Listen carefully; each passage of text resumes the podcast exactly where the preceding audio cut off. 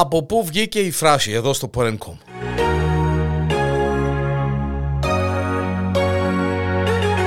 Είμαι ο Γιάννης ο Διανέλος και σήμερα θα ασχοληθούμε με μια ακόμη φράση, έκφραση που πυκνά συχνά ίσως να χρησιμοποιούμε.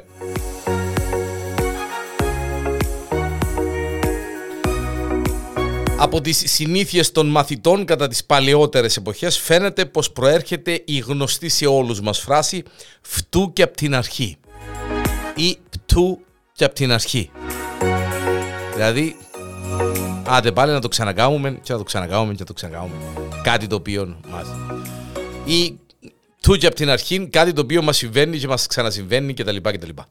Όπως πιστεύετε στη Βυζαντινή εποχή, αλλά και αργότερα ως τα μέσα περίπου του εικοστού αιώνα, οι μαθητές έγραφαν με κοντήλι, με μια γραφικά φτιαγμένη από σχιστόλιθον πάνω σε μια μικρή μπλάκα, στο μέγεθος του σύγχρονου του τετραδίου. Δεν είχαν τα γνωστά τετράδια που έχουμε σήμερα ή τα tablets. Ναι, μεν ήταν τάπλετ, αλλά ήταν πέτρινων και ήταν εντελώς διαφορετικών. Όταν λοιπόν οι μαθητές έγραφαν την καλλιγραφία τους πάνω στην πλάκα, την έδιναν στον δάσκαλο για την ελέξη. Μετά τη διόρθωση, ο δάσκαλος ζητούσε από τους μαθητές να την ξαναγράψουν για εξάσκηση.